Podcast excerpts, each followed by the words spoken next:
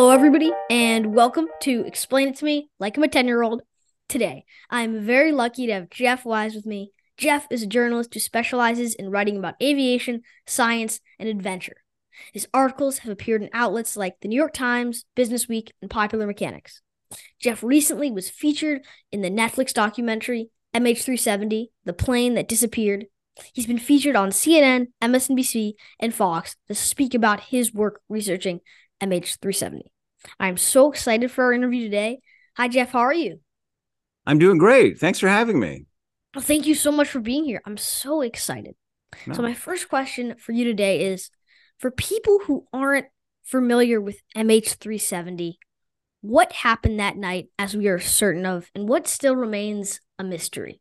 Yeah, that's a great question. I mean, so what we do know is that this plane was uh, it was a red eye flight. It was supposed to take off on um, shortly after midnight on uh, March eighth, twenty fourteen.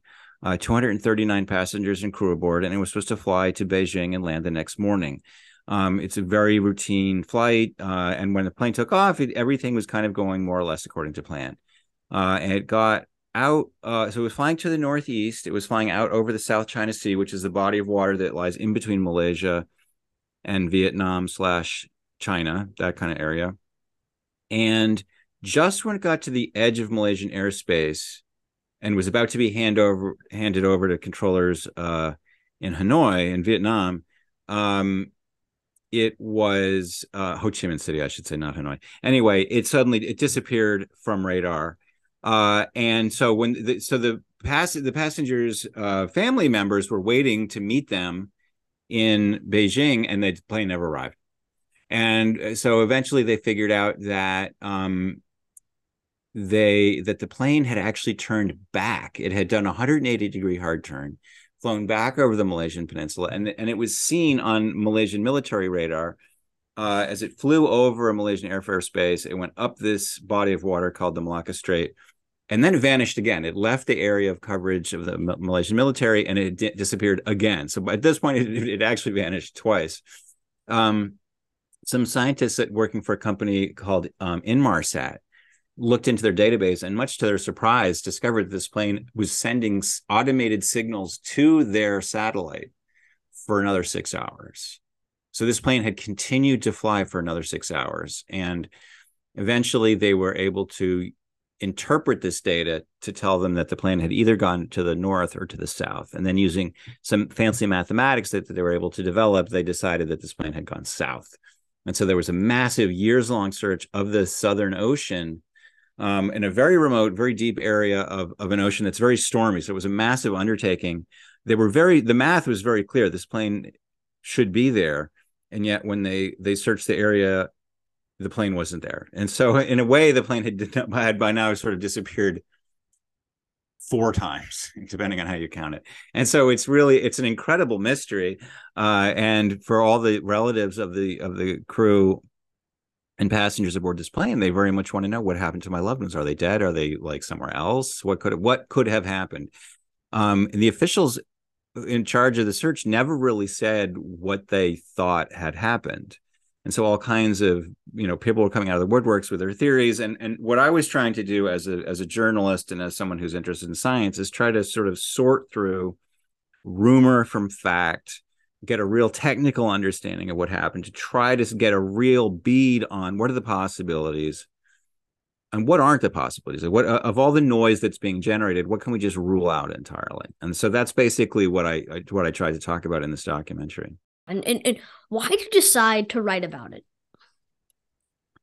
Well, I feel like my job as a science communicator is to try to take stuff that is interesting and true, but difficult to understand or maybe not written about enough, and try to bring it to as wide of a public as possible. I think that there's a real that there's I, I feel that sort of as as a broad principle, there's an amazing amount of discovery that's happening in the scientific domain that does not cross over into the public discourse and there's various reasons for that but i feel like that is an urgent you know it's nice to have a sense of purpose in one's life and i sort of feel like that my purpose is to take things that i see in the scientific world that i think the, the public would really benefit from understanding and try to um, try to bring that bring that to them. So it's a two part process. The first part is to myself understand what's happening, talk to scientists and read papers and so forth. The second part is to try to try to try to package it into terms that people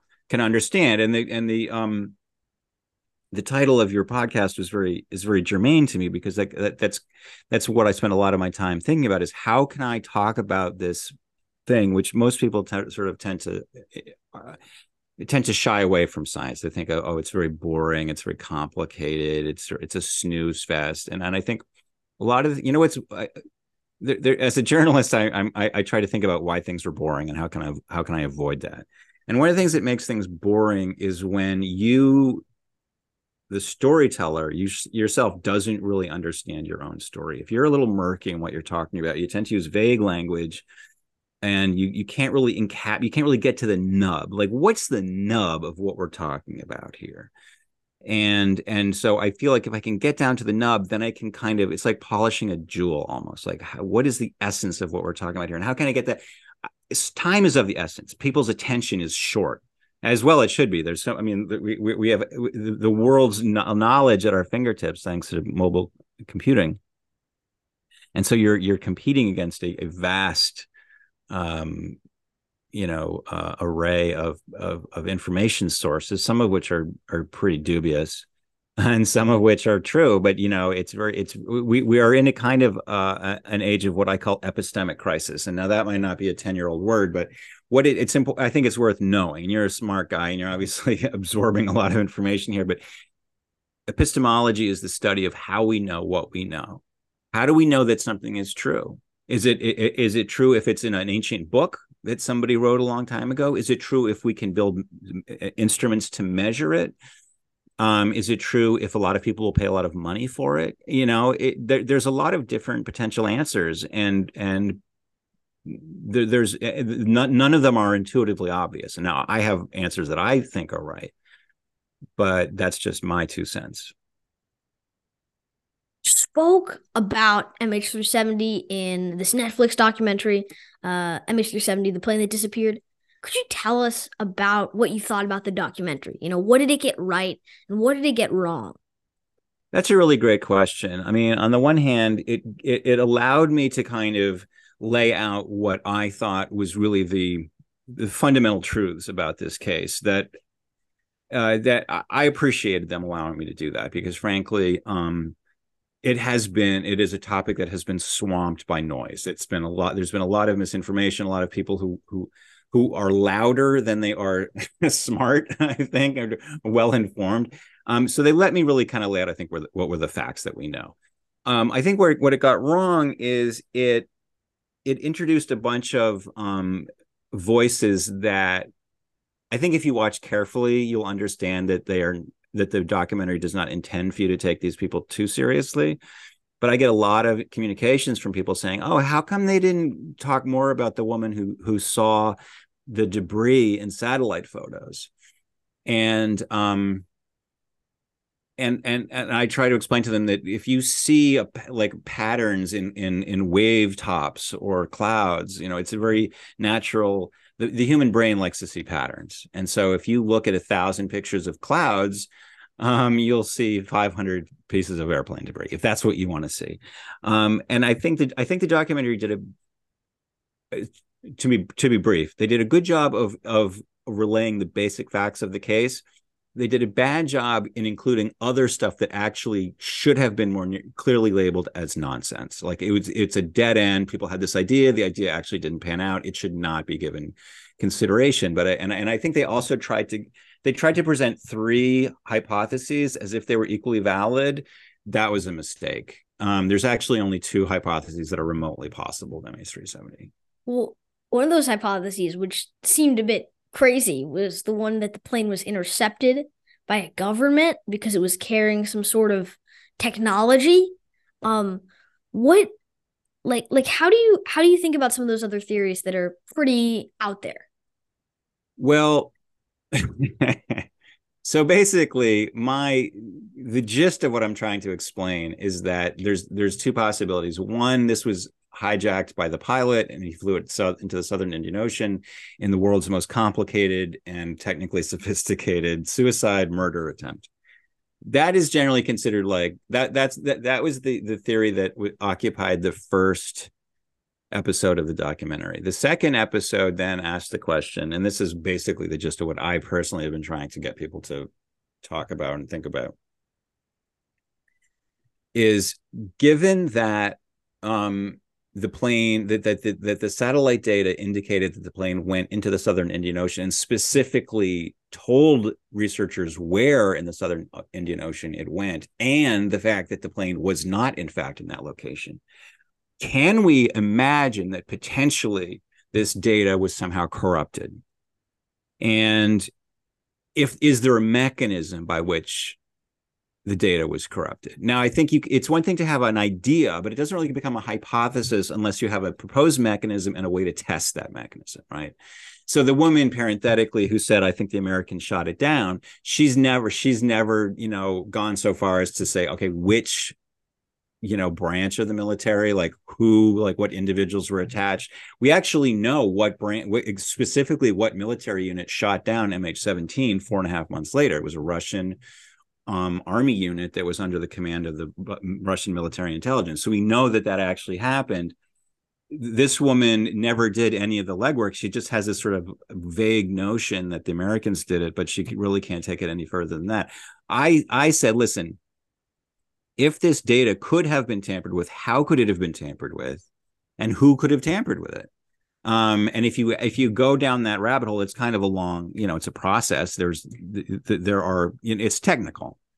But the, but it turns out that if it was tampered with it would result in the plane going to Kazakhstan and it would point the way to Russian intelligence. It would point the way to the same body that shot down MH370's sister plane four and a half months later. So it would, it would it would imply that these two very similar cases actually were perpetrated by the same people, which I don't find to be. I mean, some people say, "Well, your idea is crazy." I'm like, I don't, I don't, I don't think that's crazy. Actually, I, I think that um, if you have someone who has committed, if there's two crimes are committed that are very similar, and you know who committed one of them, I think that person would be your first suspect for the other one personally. But some people do think it's crazy. Some people actually get mad at me for talking about this theory. But I'll, what I want to say is like I'm not I'm not saying I'm definitely right, but I think that. The, but what I point out is that there is a security vulnerability in MH370. There's a mechanism by which this data could have been tampered with. Um, we need to look into that. Now, in the show, you have a guy named Mike Exner, who I who I know. I, have actually worked with him for years. We know each other quite well. Um, but he says uh, Jeff Wise is crazy because um, you know you can't you can't operate a plane from the electronics bay, which is a part of my hypothesis. Now, I, again, this is probably this is one of the flaws of having a, a TV documentary that has a total runtime of a little bit over four hours. It's like you can't cover everything. So someone makes an assertion like that, it kind of comes across as like, oh, it's just a true fact because the documentary is telling me. Actually, nobody knows if you can fly a plane from the electronics bay. I mean, it's it's crucial for my theory. If it's if it, if someone can come out and say, "Listen, we have the wiring diagrams for Boeing triple seven, it's definitively impossible," then I would concede that that that, that is ruled out. But it, that hasn't happened. It's just a guy saying, "In my opinion, you can't do it." Um, so so I, I said a few minutes ago that there's two possibilities for this plane. Either the plane flew south and it was hijacked and just and and a whole stream of coincidences caused this uh, a series of strange things to happen or it was hijacked and it went north and it was done by the russians. Well could you kind of explain the how and the motive of your theory? Yeah well let me talk about motive real quick because the first thing that everybody wants to know literally every single person that's ever heard this theory says well what's the motive and the thing i need to explain is that i don't we can't get i can't get into people's heads. We as humans we it's very satisfying to know what the motive is.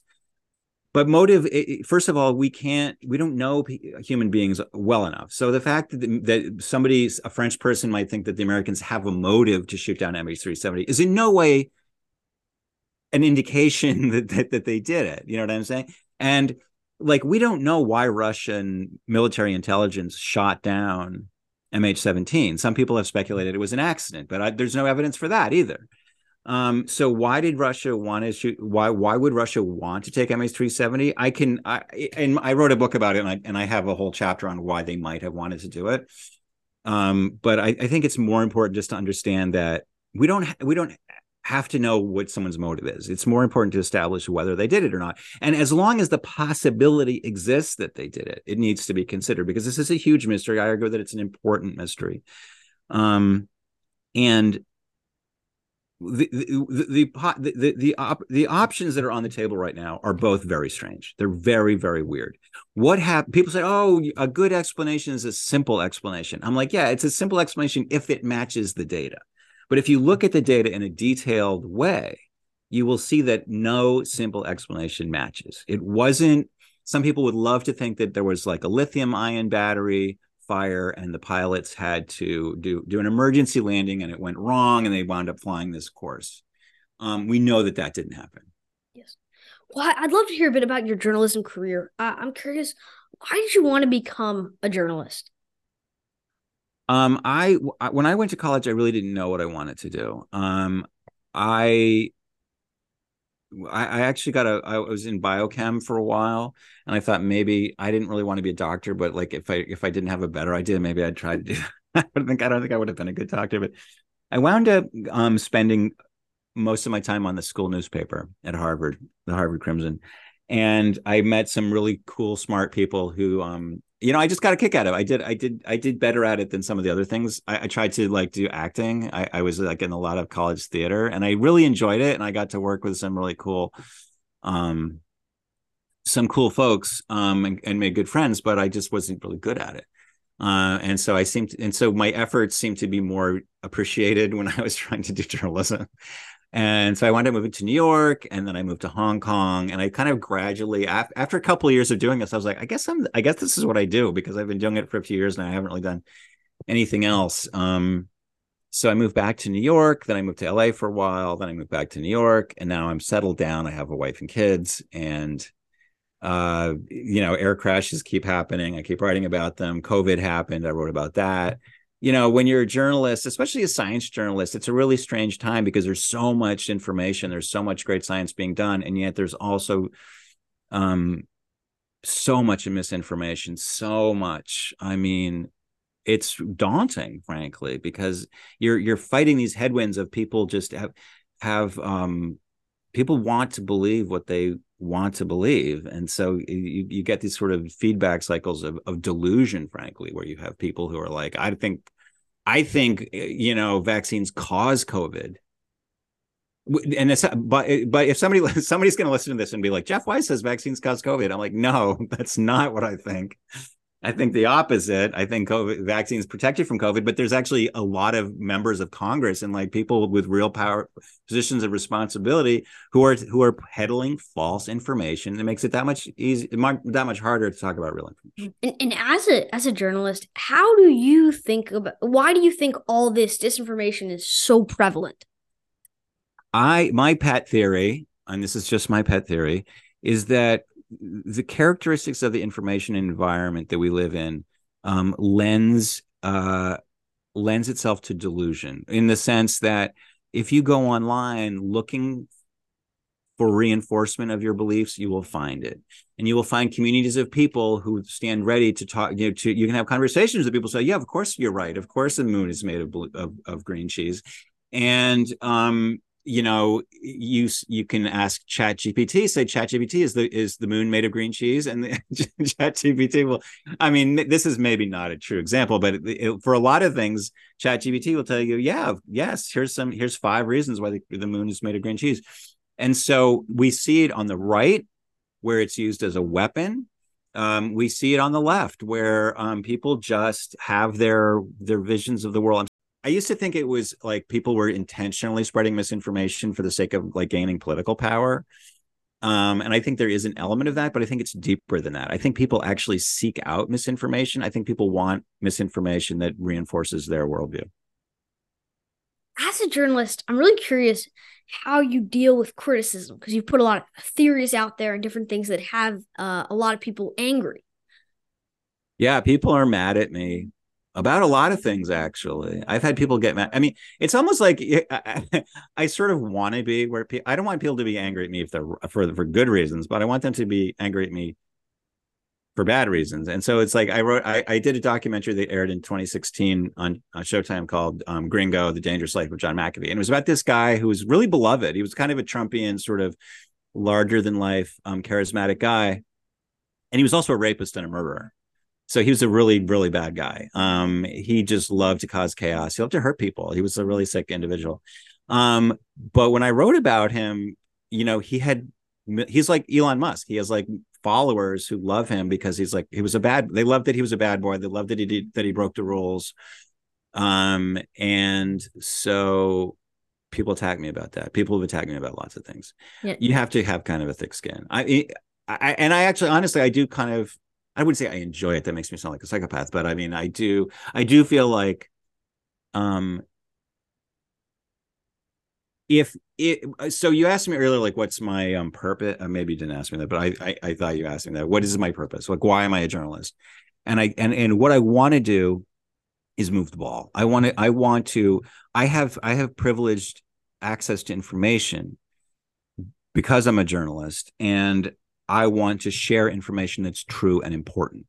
And if there are people who are trying to who, who don't want to hear it, who whose bubble is being burst, whose delusion is being challenged, um, I think it's important for me to do that. And so even if when people are mean, and I but I think that they are they are mean in the defense of of of bad science, of misinformation, um, I feel like that that means I'm kind of in the right place. I should be fighting. It should be a fight. We need to fight. We're the world is in a very dangerous place right now because people haven't been fighting enough.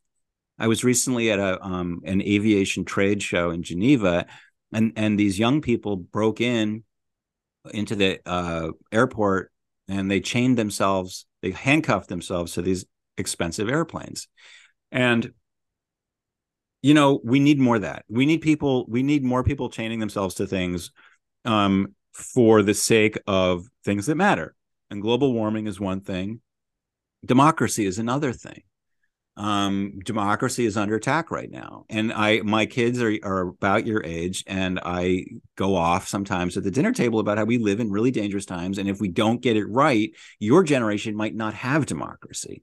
And if you go to someplace like Turkey or Hungary, you're going to see it's very hard to dig your way out of an autocratic system. And so we have to, it's really important that we not let it slip out of our hands um, and so your and so your generation and the people sort of in between you and me in terms of age um, have to fight. We all have to fight, or we're going to lose the world that we have.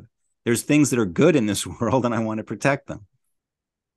If you could pass on to this this next generation of people the most powerful lessons that you've learned from your career, what would they be? Um, the most I think important thing to understand is that you're going to there's people who are above you in the hierarchy. There's people who have newspaper columns, who have TV shows. There, there's going to be professors and administrators and government officials who are going to say things with great confidence. And you're going to need to be able to judge for yourself whether they're right and um and to and to try to judge yourself why they're saying these things because a lot of people who have power are, are going to do and say things to preserve their power to preserve their wealth. I would love for your generation to tax the crap out of people like mine my generation. You have a right to this world and there's going to be a lot of people in this world who are going to tell you that you just have to have your little piece your little crumb is, is enough for you um, and so ed, you have to educate yourself and you have to empower yourself. Knowledge is power, action is power, understanding is power. Holding together with your with your peeps, being true and loyal to your group, which means your fellow citizens, is power and don't let anyone take that away from you you have to educate yourself but you also can't just feel like whatever you think right now is right you're probably most of what you believe right now is probably wrong so go out and find what's true learn to judge what's true that's more than one thing I have lots of advice. That's great. That's great. Thank you so, so much for being here. I, I really enjoyed speaking with you. Listen, my pleasure. Hang in there. I love that you're doing this podcast. Power to you. And, uh, you know, I look forward to all the great things I'm going to see from you. Thank you very much.